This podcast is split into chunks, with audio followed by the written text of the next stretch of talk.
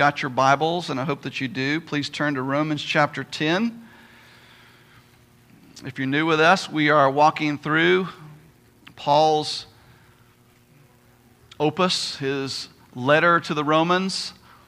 This is our third week in Romans chapter 10, and um, Lord willing, it looks like it'll be our final week in chapter 10. It took us seven or eight weeks to get through nine, but the way the Lord inspired Paul to pull together chapter 10, it just kind of goes together in larger portions that we've been chewing on together. So this morning we're going to be looking at verses 14 through 21. The first week that we were in chapter 10, we actually looked at the last four verses of chapter 9 along with the first four verses of chapter 10 where Paul talked about the necessity of righteousness by faith that that we don't have any righteousness, is what Paul said earlier in Romans. And because of that, it's bad news. Uh, we are hopelessly separated from God because we don't have the righteousness that is required to be in His presence. And he talked about how the unbelieving Israelites were trying to achieve righteousness, but they were trying to achieve it by pursuing a law that they hoped would lead to their own righteousness. And Paul said it didn't. And that was not why the law was given. But he said the, un, the, the, the believing is, uh, Gentiles, the believing Gentiles, contrary to the unbelieving Israelites, the believing Gentiles found a righteousness they were not looking for because it wasn't their righteousness. They found righteousness by faith in Jesus Christ. They were given the righteousness of Jesus by faith in Christ. They, they learned what Paul said in chapter 10, verse 4 that Christ is the end of the law, the purpose the aim, the goal of the law for righteousness to everyone who believed. And then last week, we looked at verses 5 through 13, where Paul talked to us about how one is made righteous by faith. How does that happen? And he says it happens when one confesses with their mouth Jesus is Lord and believes in their heart that God raised them from the dead. Then he said, You will be saved, because then you will have Jesus' righteousness. The righteousness that you must have if you are to escape the judgment that we all deserve because we lack righteousness. You will escape that because you have Jesus' righteousness, his perfect life, credited to your account by faith.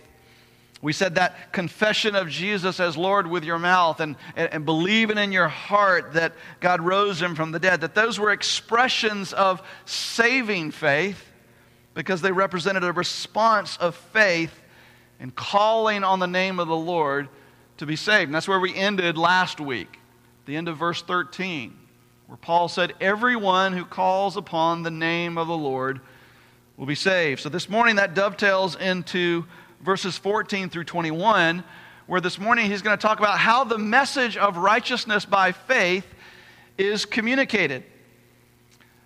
If everyone who calls on the name of the Lord is saved, then how is it that they come to call upon the name of the Lord? How, what are the mechanics of that message coming to them such that they would respond in faith and call upon the Lord and be saved? So follow along in your copy of the scriptures from Romans 10, verse 14, down through the end of the chapter. Paul says, How then will they call on him in whom they have not believed? And how are they to believe in him of whom they have never heard? And how are they to hear without someone preaching? And how are they to preach unless they are sent? As it is written, How beautiful are the feet of those who bring the good news. But they have not all obeyed the gospel. For Isaiah says, Lord, who has believed what he has heard from us? So faith comes from hearing, and hearing through the word of Christ. But I ask, have they not heard? Indeed, they have. For their voice has gone out to all the earth, and their words to the ends of the world. But I ask, did Israel not understand? First, Moses says, I will make, I will make you jealous of those who are not a nation, and with a foolish nation I will make you angry. Then Isaiah is so bold as to say, I have been found by those who did not seek me. And I have shown myself to those who did not ask for me. But of Israel, he says, all day long I have held out my hands to a disobedient and contrary people. Let's pray. God, we thank you so much for the privilege of worshiping you as those whom you have redeemed from the pit, as those whom you have transformed by the gospel of grace from sinners into saints, from enemies into children. And Lord, now we turn to your word and ask that you would keep us in a spirit of worship, keep us, keep us bowed before you, figuratively, as we turn to your word, as we humble ourselves before you and before your very breath as they are recorded in the scriptures. Father, teach us this morning, but do more than teach us. We ask, Father, that you would change us and transform us, inspire us uh, to be those who have, as Paul says, beautiful feet. Lord, convict where you need to convict where we have fallen short in this area. But Lord, remind us that it is not through our own efforts that we will become more faithful and obedient. It is through a greater surrender to your work in us, to allow you to use us, and through us to build your kingdom. So, Father, meet with us this morning, and I do echo Bob's prayer, Lord, that you would bring me your anointing. God, prevent me from saying anything that is of man anything that comes from my wisdom. But Lord, may your wisdom be driven deep into our souls such that it would transform us into the likeness of Jesus so that you are glorified through our lives. We pray this in faith in Jesus' name. Amen. So there are three sections that I want to point out this morning from verses 14 through 21 that are going to kind of give structure to our time in the Word this morning. Three sections that will be three points of this passage. The first is that in verses 14 and 15, where we're going to spend the bulk of our time, Paul talks about the delivery of the gospel, the delivery of this message of righteousness by faith. And then in verses 16 through 20, he's going to return to a theme to which he's been in often in, in chapters 9 and 10, and that is the, the, his lamentation over the unbelief of his fellow countrymen, the unbelief of Israel. But then we're going to close in verse 21 by taking a look at the paradox that is the paradox of God's sovereignty and man's responsibility. So let's, let's look at the first of this, and we're going to spend the bulk of our time here in verses 14 through 15 the delivery of the message of righteousness. Having just proclaimed in verse 13 that everyone who calls upon the name of the Lord shall be saved, Paul now tells us that those who do call upon him, how they do it. How, how, how is it that those who call upon the name of the Lord call upon the name of the Lord? What happens there? Now, if, if we didn't have chapter 10, which we do, but if we didn't have chapter 10 in the book of Romans, then we would just conclude from chapter 9 that those who call upon the name of the Lord do so because God sovereignly and unconditionally elects them to do so, that He sovereignly chooses them to do so. And we would be right in concluding that. Those who place their faith in Jesus do so because God sovereignly elects them to do so. That's what we learned in verse 16 of chapter 9, where he says, Paul says, So then it depends not on human will or human exertion, but it depends on God who has mercy. And that is true and right and good, but that does not fully explain the means by which God saves those whom he saves. That only explains the who, not the how.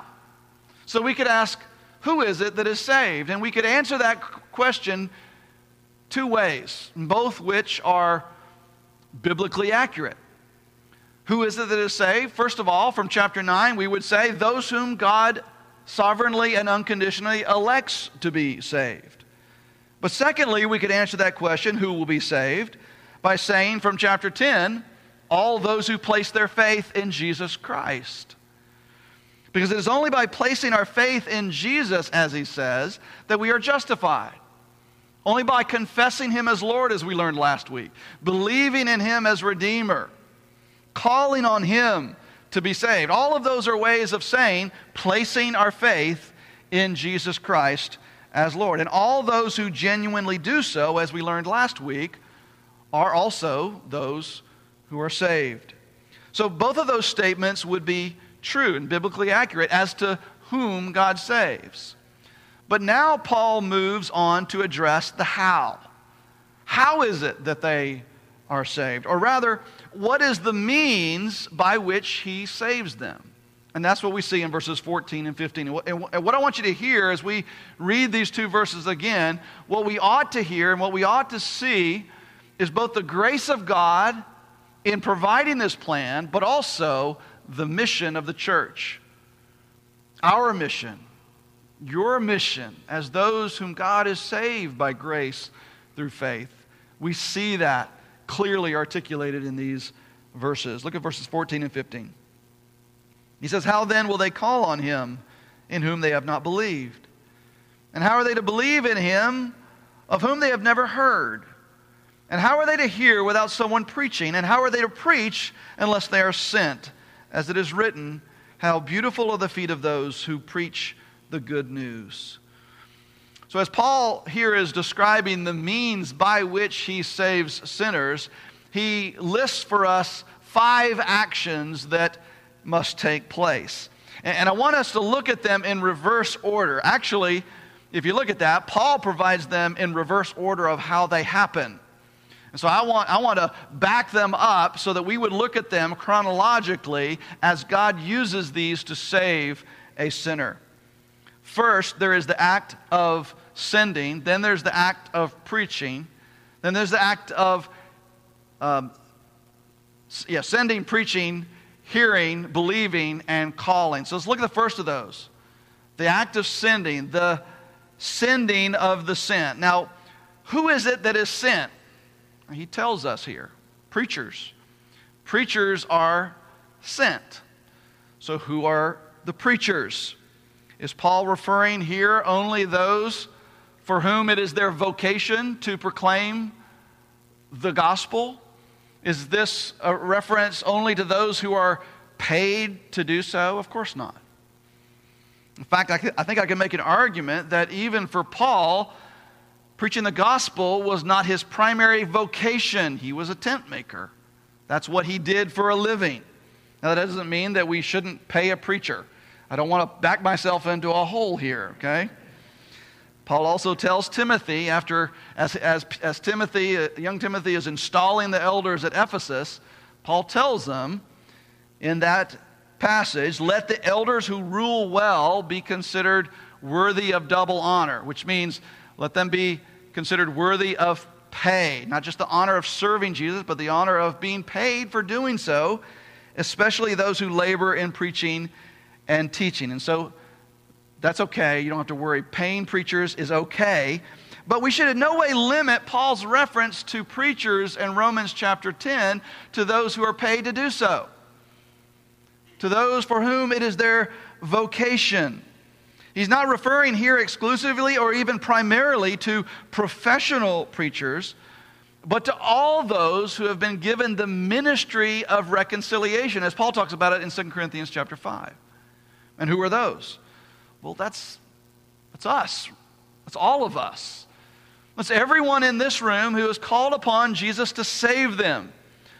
Everyone in this room who is a follower of Jesus Christ, you have been given both the ministry and the message of reconciliation. You are a preacher, a proclaimer.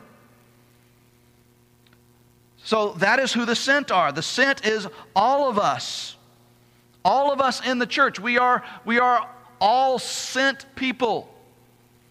As Jesus prayed in John 17 in the high priestly prayer, He prays to God and he says, As you have sent me into the world, so I have sent them into the world. We are a sent people, sent by God. But what have we been sent to do? Well, this leads to the second action that Paul mentions in this list of actions in verses 14 through 15 that describe the means by which God saves sinners, and that is the preaching of the preachers. So there's the sending of the sent, that's all of us who have come to Jesus by faith, who've trusted in Christ as our only hope to be rescued from what we deserve. We are, all of us, the preachers. We are the proclaimers who have been sent by God as ambassadors. But what is it that we are to preach? Well, the word preach itself insinuates that preaching is the delivery of a message. It's the preaching, the, the delivery, the communication of a message. So, what is the message that we preach? So, the end of verse 15 and the beginning of verse 16 help us with that question. The end of verse 15 says this As it is written, how beautiful are the feet of those who preach what? The good news. And the beginning of verse 16 says, But they have not all obeyed the gospel. In both places there, this is the Greek word euangelion, which is most often translated as good news. And in verse 15, it is in the form of the noun describing the people who bring the good news. They're the good newsers, if you will. In verse 16, it is the noun that describes the content of the message itself. It is the good news. Most often it's translated as good news in Scripture because that's what it is. It is news, it is a message that is good. And it is the gospel. It's what we refer to as the gospel. So, what is the gospel? Well, the gospel is fundamentally news.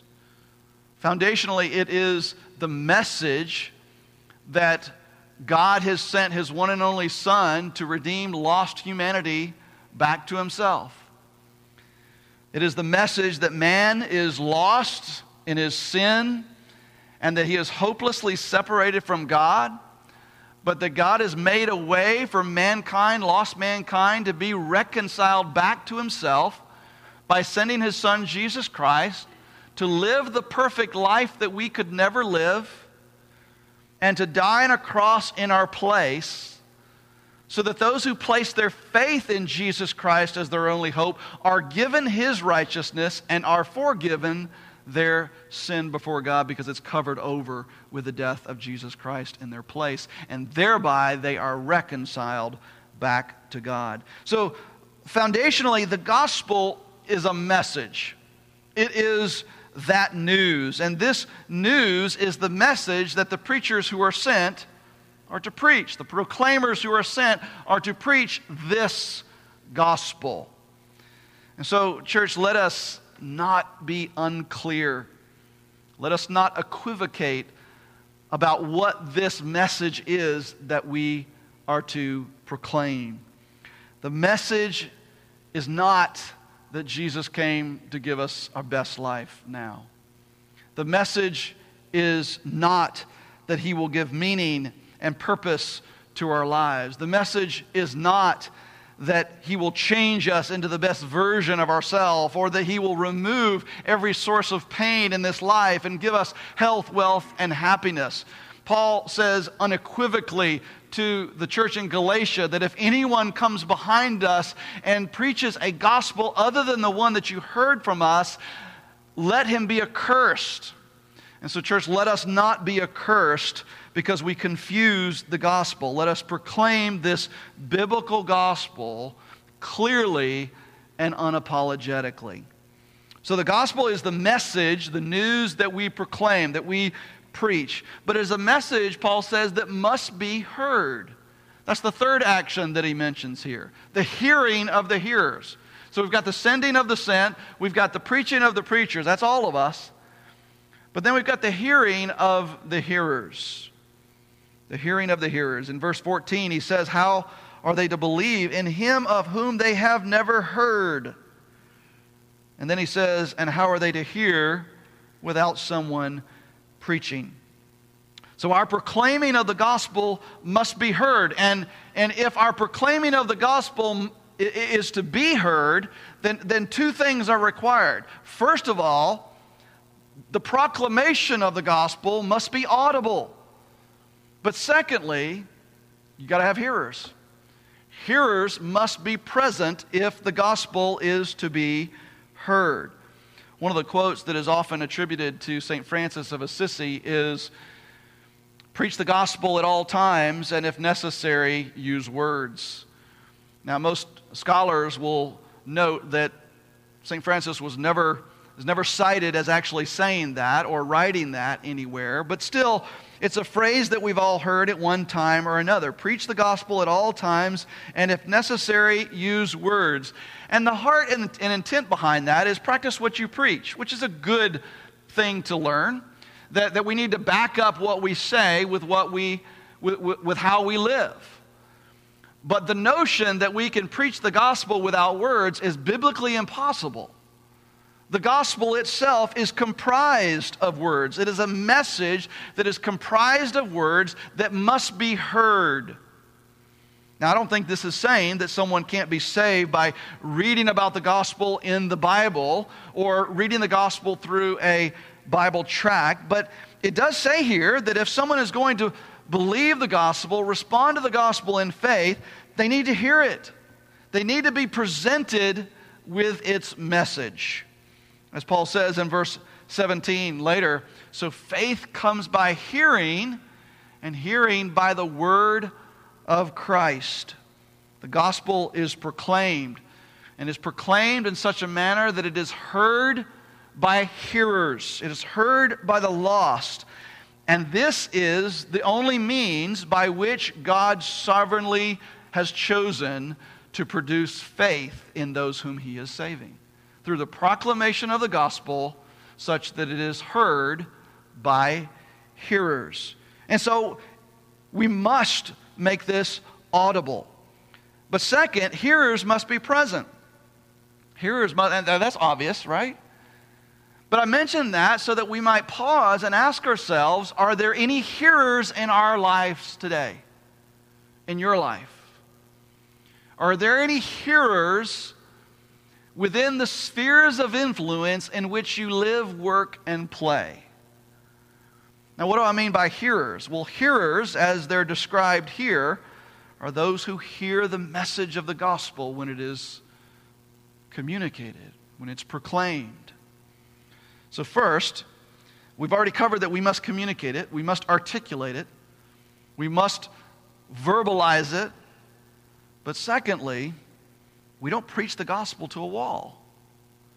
We don't preach the gospel to an empty room or an empty office. We proclaim it to people, lost people, lost people who desperately need to hear good news.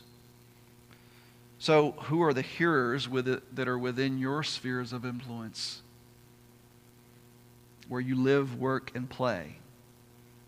Are there any? Are there any hearers within the spheres of influence in which you live, work, and play? Or are you just surrounded by found people who have already heard and have already responded? If we discover through asking ourselves these kinds of questions that there are very few hearers, if any, within our spheres of influence, then perhaps we need to operate within some new spheres so that we might be surrounded by those who need to hear. We are called to be different from the world. We're called to be a set apart people. We're called to be holy unto the Lord. But we are not called to be apart from the world. So often, our desire and our longing to be set apart for the Lord leads us and results in us being isolated from the world. But that's exactly what Jesus prayed that we would not do. He said, As the Father sent me, so I have sent you where? Into the world. We have been sent here to this time, to this community, so that God might build his kingdom through us. Through us being faithful to proclaim this biblical gospel, so that he might produce faith in those whom he has, is saving. So, two more actions in the list that Paul gives us in verses 14 through 15. I want to cover them together. Is fourthly, the believing of of the believers, and then fifthly, the calling of those who call on the name of the Lord to be saved. The believing of the believers and the calling of those who call on the name of the Lord to be saved. The first part of verse 14 says, How will they call on him in whom they have not believed? And then from last week, the end of verse 13 says, Everyone who calls on the name of the Lord shall be saved.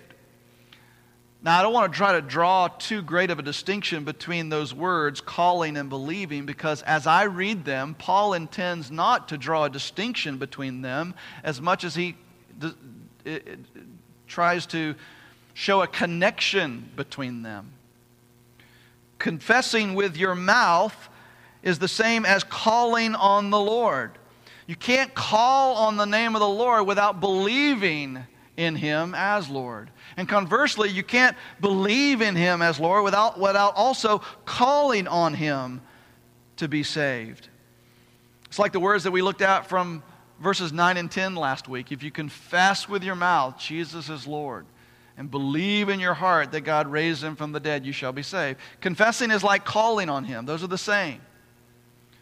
And, and believing, believing in him as Lord, is the reason why we call on him our calling on Him to be saved is fueled by our belief in Him. And we remember from last week that the Greek word believe is simply the verb form of the Greek noun faith.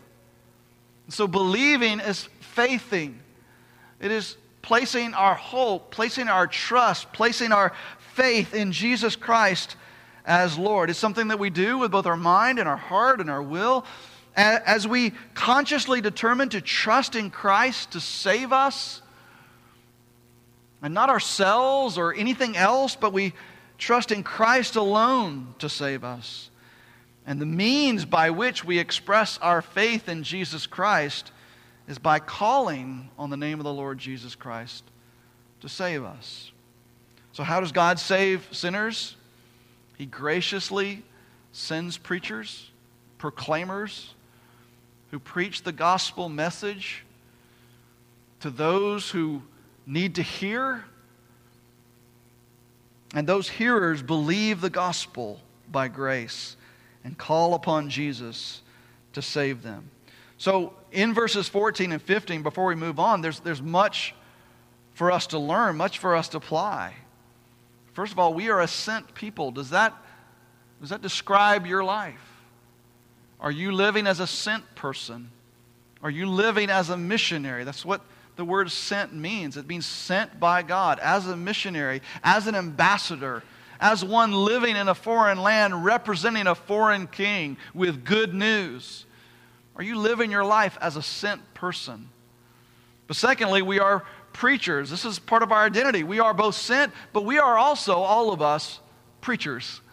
We are all proclaimers all those who have placed their faith in Jesus Christ are preachers, and what it, what it is that we preach is the gospel, this biblical good news. But also, we must have these hearers within our spheres of influence. See, the believing on the name of the Lord and calling on the name of the Lord are not up to us.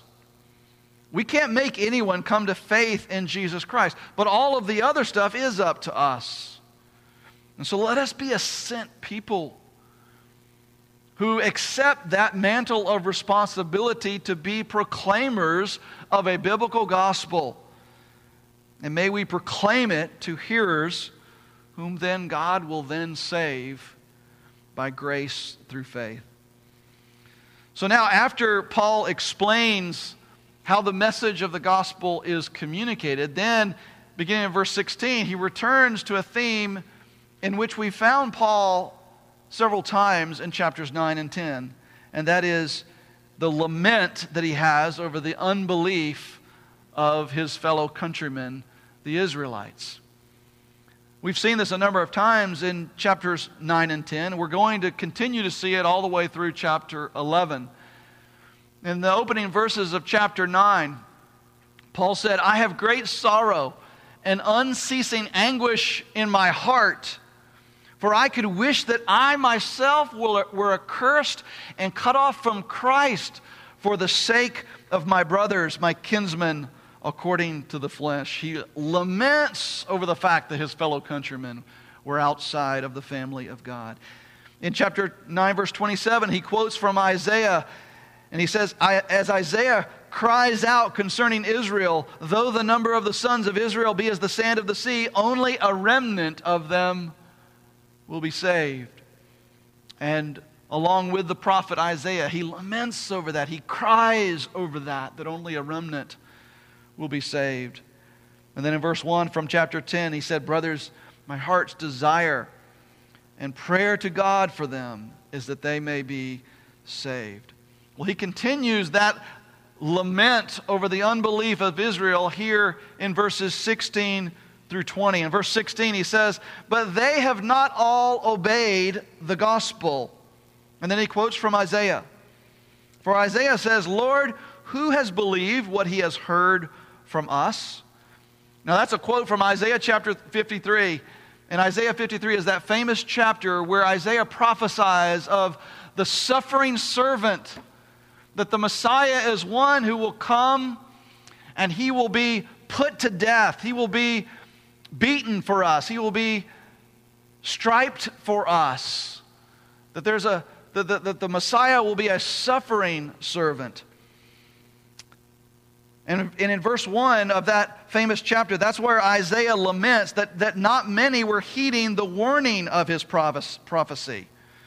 That the promised Messiah would be one who, he says later, was despised and rejected by men, a man of sorrows and acquainted with grief. And as one from whom men hide their faces, he was despised, and we esteemed him not. And, and in verse 1 of Isaiah 53, which is quoted here in Romans 10, Isaiah is lamenting the fact that not many people were listening to that prophecy. Much, much less than listening to, listening to it, they weren't accepting that prophecy. And as a result, there weren't many who were looking for a Messiah who would look like Jesus of Nazareth. And now Paul is quoting that verse from Isaiah here in Romans 10, verse 16 to say that most of the Israelites of his day weren't accepting the gospel either. Verse 17 says, So faith comes by hearing, and hearing through the word of Christ. Again, it is the proclamation of the gospel such that it is heard by unbelievers, that this is the means by which God has chosen to produce saving faith in those whom he is saving. Verse 18 says, But I ask, have they not heard? Have they not heard this message? Paul answers, Indeed they have. For their voice has gone out to all the earth, and their words to the end of the world. This is a quote from Psalm 19 where the psalmist is talking about how the heavens declare the glory of God. Verse 1 of Psalm 19 says, The heavens declare the glory of God. The sky above proclaims his handiwork. So the heavens and the sky are doing what? They're preaching, they're proclaiming, they're declaring something. And so then in verse 4 of that same psalm, the psalmist says, Their voice goes out throughout all the earth, and their words to the end of the world. And so God has made it abundantly, abundantly clear to them who He is. But Israel has rejected that. They didn't accept that. It reminds us of verse 20 from Romans chapter 1 when Paul said, For his invisible attributes, namely his eternal power and divine nature, have been clearly perceived ever since the creation of the world in the things that have been made, so they are without excuse. So Paul says it's not as if they didn't hear, they just didn't accept it. They didn't, as Paul says in verse 16, they didn't obey it. They heard it, but theirs was not a saving hearing because it didn't lead them to believe and call on the name of the Lord to be saved.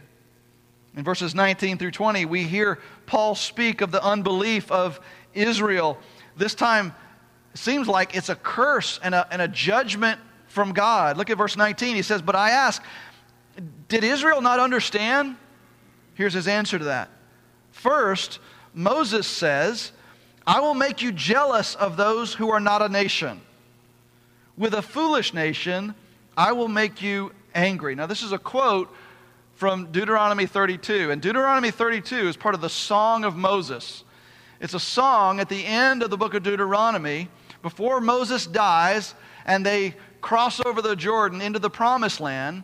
Moses is, is uh, led by God to record a song, and this song is to be a testimony against Israel because of their unfaithfulness and rebellion, both in the past and what they're going to do when they get into the promised land. And verse 21 of that song is what Paul quotes here in verse 19 I will make you jealous of those who are not a nation with a foolish nation, I will make you angry. And Paul says, That's exactly what's happening in my day. The fulfillment of that Deuteronomy 32 verse is happening today, Paul says. The Jews were becoming very angry because those who were not a nation, namely the non Jews, the Gentiles, those who were not a people, were coming to faith in God through Jesus Christ. But what was God doing in that? He was making Israel jealous of those who were not a people. He was making them jealous. Now, now look at look with me at chapter 11, verse 11, just, just for a moment. I want to see want, want you to see how this is tied together. I also want you, want you to see what we're heading into. In chapter 11, verse 11, Paul says this So I ask, did they stumble, that is Israel, did they stumble in order that they might fall? By no means. Rather, through their trespass, that is the trespass of Israel, the rebellion of Israel, through their trespass, salvation has come to the Gentiles so as to make Israel jealous. So, does that mean that God is making the unbelieving Israelites jealous of the believing Gentiles. Yes, that's exactly what that is saying. But further, that further means that God is not done with national physical Israel. Wait a second, I thought he was done with them. Nope, because we hadn't gotten to chapter 11 yet. Look at verses 25 and 26. This is where this is going to lead. Is going to be fun. In verses 25 through 26, Paul says this A partial hardening has come upon Israel. But it's just a partial hardening. It's not a full hardening, it's a temporary hardening. And it's come upon Israel for now. But only until, he says, until the fullness of the Gentiles has come in, has come into the family of God. And in this way, all Israel will be saved. So we've got that fun stuff to look forward to in chapter 11. But for now, we hear in these verses Paul's lament again that his fellow countrymen the Israelites, his fellow kinsmen according to the flesh, are outside the family of God. He laments over their unbelief. First, he does so through the quote from, uh, from Moses in verse 19, but then he also does it through the next quote from Isaiah in verse 20. Verse 20 says, Then Isaiah is so bold as to say, I have been found by those who did not seek me. I have shown myself to those who did not ask for me. Again, Paul says this prophecy is being fulfilled in our day. The Gentiles did not seek Yahweh, they did not ask for Yahweh, but Yahweh was found by them nonetheless. And it was all according to God's plan. But of Israel, he says, look at verse 21. But of Israel, he says, all day long, I, this is God speaking, all day long I have held out my hands to a disobedient and contrary people. And this is the, the final section, the final point of this passage. So we saw in verses 14 through 15 the, the, the means by which God saves, the delivery of the message of righteousness by faith.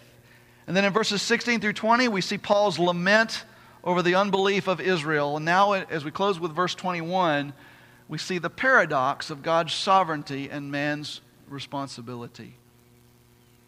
Compare what we just read from verse 21 with verse, nine, verse 15 from chapter 9. Listen to that. God says, I will have mercy on whom I have mercy, and I will have compassion on whom I have compassion.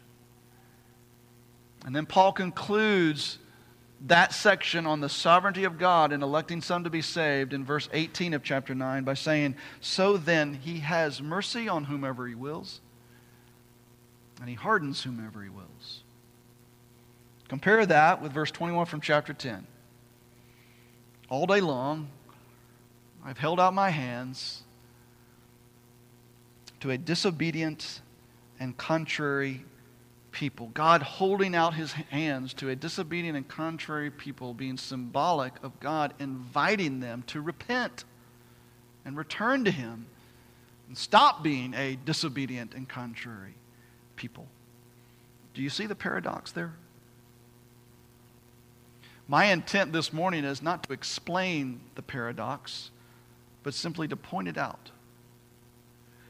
If we could explain a paradox, it wouldn't be a paradox, right? But since the scriptures do not spell it out for us, since the scriptures do not explain it fully for us, it remains a paradox, and thus we should resist the temptation to resolve this unresolved tension that we find in it. In chapter 9, we're hit square in the face with God's unconditional election of those whom he has sovereignly chosen before the foundation of the world to be saved from what we deserve. And then in chapter 10, we're reminded that justification is by faith alone in Christ alone. And that we must confess Jesus as Lord and believe in our heart that God raised him to the, from, from the dead if we are to be saved. So, our picture of God in chapter 9 was I will have mercy on whom I have mercy, and I will have compassion on whom I have compassion. But the picture we have of God in chapter 10 is all day long, I hold out my hands to a disobedient contrary people. And, church, what we are to conclude is that the God of chapter 9 is the same God of chapter 10. He didn't change, He is the same God. The same God who sovereignly and unconditionally elects some to be saved is the same God who all day long holds out his hands to a disobedient and contrary people beckoning them to return to Him. Now, there are some who will elevate man's responsibility over against God's sovereignty and at the expense of God's sovereignty. And when they do so, they lose sight of the biblical picture of God's sovereign grace in chapter 9. To them, the disobedient and contrary people in chapter 10, they're, they're the sovereign ones because they hold God hostage by their supposed free will. Conversely, there are others, which is more likely to be the case among us this morning, who so elevate God's sovereignty that they run the risk of losing this picture in chapter 10 of God holding out his hands to a disobedient and contrary people. To them, God's picture, God's offer of salvation to a disobedient and contrary people is not real because they are not part of his elect. And both of those skewed perspectives are categorically unbiblical. Let us state the paradox in no uncertain terms God is completely and unapologetically and unconditionally sovereign in election, in salvation. But at the same time, man is absolutely responsible for his sin, and he is absolutely res- responsible for responding to the gospel in faith. However sovereign God is in salvation, it does not in the least reduce man's responsibility. And although man is responsible, it does not diminish in the least God's sovereignty in salvation. Let, let, me, let me close by giving you three examples of this paradox from other places in the New Testament. In Matthew chapter 11, verse 25, Jesus says, I thank you, Father, Lord of heaven and earth, that you have hidden these things from the wise and understanding and revealed them to little children. That's election. The Father has hidden these things from some and revealed them to others. And then in verse 28, three verses later, he says, Come to me, all who labor and are heavy laden, and I will give you rest. He's hidden the truth from some, but he invites all to come to him. In John chapter 6, verse 35, Jesus says, I am the bread of life. Whoever comes to me shall not hunger, and whoever believes in me shall never thirst. Then in the next verse, verse 36, he says, All that the Father gives me will come to me, and whoever comes to me I will never cast out. All that the Father gives me. That's not everyone, it's just those whom the Father gives to me. And so all are invited to Christ, and yet the Father only gives some to Christ. It's a paradox. In Acts chapter 13, verses 38 and 39, Paul is speaking in the church in the synagogue at, at Antioch, and he says, Let it be known to you, therefore, brothers, that through this man, speaking of Jesus, through this man, forgiveness of sins is proclaimed to you. And by him, everyone who believes is freed. And then just a few verses later, verse 48, Luke says, And as many as were appointed to eternal life believed. All are invited to believe and be forgiven, and yet only as many as were appointed to eternal life did believe. And so this is a paradox. God is sovereign in salvation, but man is responsible let us hold the tension of this paradox without trying to resolve that tension just so that it would fit within our little theological paradigms. God will have mercy on whomever he wills to have mercy, and he will harden whomever he wills to harden. But also, God also stands all day long with outstretched arms to a disobedient and contrary people to the disobedient and contrary and lost people of Paul's day and to the lost people of our day, from among, among both the Jews and the Gentiles. And he beckons them to come to Christ. And how does he beckon them? What is the means by which God stands all day long with outstretched hands to the lost of our day, beckoning them to come to Christ. How does he do that? By gathering us together as a church and then sending us out with the message of the gospel to proclaim. As Paul said in verse 15, how beautiful are the feet of those who proclaim the good news. Church, may we be found to have beautiful feet because we accept the mantle of responsibility that God has given to the church. The only means by which He has chosen to produce faith is the proclamation of the gospel through the body of Christ to the lost of our day. May we have beautiful feet that preach good news. Let's pray.